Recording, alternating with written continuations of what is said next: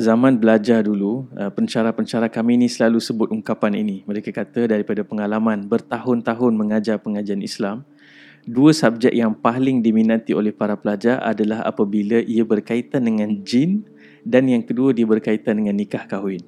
Dan episod hari ini istimewa, kita ada kisah tentang jin dan kita juga akan bercakap sesuatu berkaitan dengan nikah kahwin. Dan saya mulakan dulu dengan kisah tentang jin. Nabi SAW menceritakan dalam satu hadis yang diriwayatkan oleh Imam Bukhari. Nabi kata satu malam Nabi sedang salat sendirian dan Nabi telah diganggu oleh jin Ifrit. Jin Ifrit ni jin yang kuat yang datang dan mengganggu salat Nabi SAW. Dan pada ketika itu Allah SWT memberikan Nabi keupayaan, kekuatan untuk menguasai jin tersebut. Dan Nabi waktu tu plan nak ikat jin Ifrit itu di tiang masjid supaya para sahabat boleh tengok jin Ifrit tu keesokan paginya. Tetapi Nabi kata, kemudian aku teringat kepada doa Akhi Sulaiman. Nabi teringat kepada doa saudaraku iaitu Nabi Sulaiman AS. Apakah doa Nabi Sulaiman? Nabi Sulaiman berdoa, Qala rabbighfirli wa habli mulkan la yanbaghi li ahadin min ba'di. Innaka antal wahhab. Nabi Sulaiman berdoa, wahai Tuhanku, ampunkanlah kesilapanku dan kurniakanlah kepada sebuah kerajaan yang tidak akan diberikan kepada sesiapa pun kemudian daripadaku. Sesungguhnya engkaulah yang sentiasa memberikan hadiah. So Nabi SAW bila teringat doa tu, Nabi Sulaiman minta supaya dia sahaja yang ada kerajaan, kekuasaan yang boleh mengawal jin dan menguruskan binatang dan sebagainya. Jadi Nabi SAW tak jadi nak kuasai jin itu dan Nabi lepaskan dia pergi dalam keadaan hina. Dan nama Allah SWT yang kita nak cerita pada hari ini adalah Al-Wahhab, yang mana nama ini menggunakan pattern yang sama dengan ar-razzaq yang kita ceritakan sebelum ini, iaitu sesuatu yang berlaku secara berterusan, perpetual, sentiasa. Allah SWT ini maha pemberi hadiah, yang memberi hadiah secara berterusan tanpa mengharapkan apa-apa imbalan daripada hamba-hambanya yang diberikan hadiah. Dan kalau kita lihat dalam konteks manusia, ya, kita ada hubungan kekeluargaan, persahabatan dan lain-lain yang mana bila kita bagi hadiah, ada kategori yang memberikan hadiah ni betul-betul ikhlas. Kerana kasih, kerana cinta dan tak mengharapkan apa-apa pulangan. Tetapi ramai juga yang mana dalam zaman sekarang ini, dia bagi hadiah dengan mengharapkan sesuatu. Sampaikan rasuah pun ada yang panggil sebagai hadiah. Sedangkan dia bukan hadiah, dia adalah rasuah yang diberikan dengan mengharapkan sesuatu daripada orang yang diberikan hadiah. Dan bila kita lihat apa beza Wahhab dengan Razzaq, apa beza rezeki dengan hadiah. Sebelum ini kalau kita lihat rezeki ini, kita bicaranya soal ia telah tertulis, sudah ditetapkan untuk semua makhluk dan hamba-hamba Allah SWT, dan ia didapatkan dengan usaha. Jadi bila dibandingkan dengan Wahhab ini, kita boleh sebut ada satu garis halus yang membezakannya, iaitu yang pertama, sebahagian ulama menulis dalam buku-buku mereka yang mencarahkan tentang Wahhab bahawa ia adalah pemberian yang tidak ditetapkan dan ia boleh diberikan tanpa sebab, tanpa kita usahakan pun sesuatu. Kalau Allah nak bagi, Allah boleh bagi. Nanti kita akan bagi satu contoh bagaimana kita semua lahir dengan hadiah-hadiah yang Allah Subhanahu Wa Taala berikan kepada kita. Dan bila kita sebut tentang nama Allah Al-Wahhab, dia selalu berkaitan dengan tiga domain ini. Yang pertama rahmat, yang kedua pasangan, dan yang ketiga anak-anak.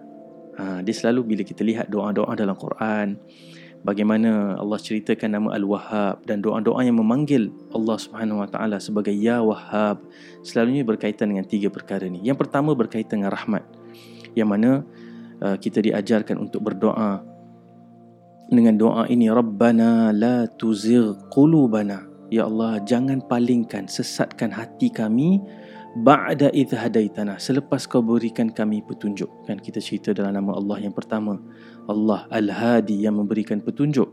Kita doa, Ya Allah, jangan palingkan hati kami setelah kau berikan petunjuk.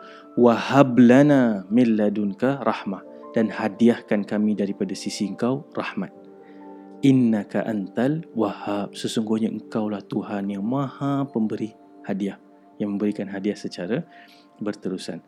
Dan apabila kita lihat, itu konsep yang pertama, rahmah.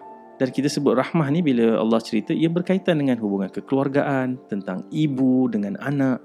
Sebab tu bila kita cerita tentang pasangan, tentang anak-anak, ini juga nama yang sangat dominan.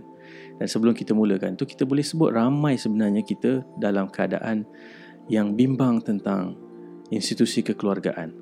Yang misalnya yang masih mencari jodoh, ataupun yang masih belum bertemu dengan pilihan ataupun pasangan yang sesuai dengan diri mereka. Ada juga pasangan yang telah berkahwin sekian lama masih belum dikurniakan anak dan berusaha dengan pelbagai cara. Dan bagi orang-orang ini semua yang melalui kesusahan-kesusahan seperti ini, ini adalah nama Allah yang paling sesuai untuk kita panggil, wahai Tuhan ya Wahhab, yang memberikan hadiah. Sebab kalau kita cerita pasal kahwin, belum tentu kita boleh sure 100% yang kita nak kahwin tu, orang tu betul-betul sesuai dengan kita, kan? Dia always, kita boleh research kan, kita boleh stalk dan stalk Facebook, blog dan sebagainya, sampai mungkin post yang paling awal, mungkin ada yang sampai ke tahap itu, dan kita rasa kita dah kenal dia, tapi belum tentu. Sebab tu kita diajarkan dalam surah Al-Furqan ayat yang ke-74 ini, yang merujuk kepada orang-orang yang diredai Allah itu adalah orang-orang yang berdoa dengan doa ini, yang mengharapkan hadiah dalam bentuk pasangan yang dan pasangan dan zuriat yang menjadi penyejuk mata, qurrata a'yun. Kerana hari ini kalau kita lihat krisis yang berlaku dalam aspek kekeluargaan, sepatutnya di luar rumah tu ribut, dan bila balik ke rumah dia menjadi tempat mendapatkan kerehatan, sukun, penyejuk mata. Tetapi sebaliknya, dengan pelbagai faktor dan cabaran zaman ini, ramai yang di dalam rumah itu yang kalau kita lihat ribut, di luar itu yang dia mendapat kerehatan. Moga Allah SWT bantu kita semua. Kadang-kadang kita dengar masalah mungkin kawan-kawan, kenalan kita dalam isu-isu yang melibatkan kekeluargaan ataupun dengan anak-anak. Kalau ikut logik akal kita berfikir, seolah-olah macam tak ada jalan keluar, tak ada solusi problem yang dihadapi itu. Tapi jangan lupa kita memanggil ya Wahhab. Allah SWT memberikan hadiah dalam bentuk-bentuk yang kita tak boleh bayangkan. Dan dalam doa ini kita diajar untuk minta Rabbana hablana min azwajina wa dhurriyyatina qurrata a'yun waj'alna lil muttaqina imama. Wahai Tuhan kami, hadiahkan kami daripada pasangan-pasangan dan zuriat keturunan yang menjadi penyejuk mata.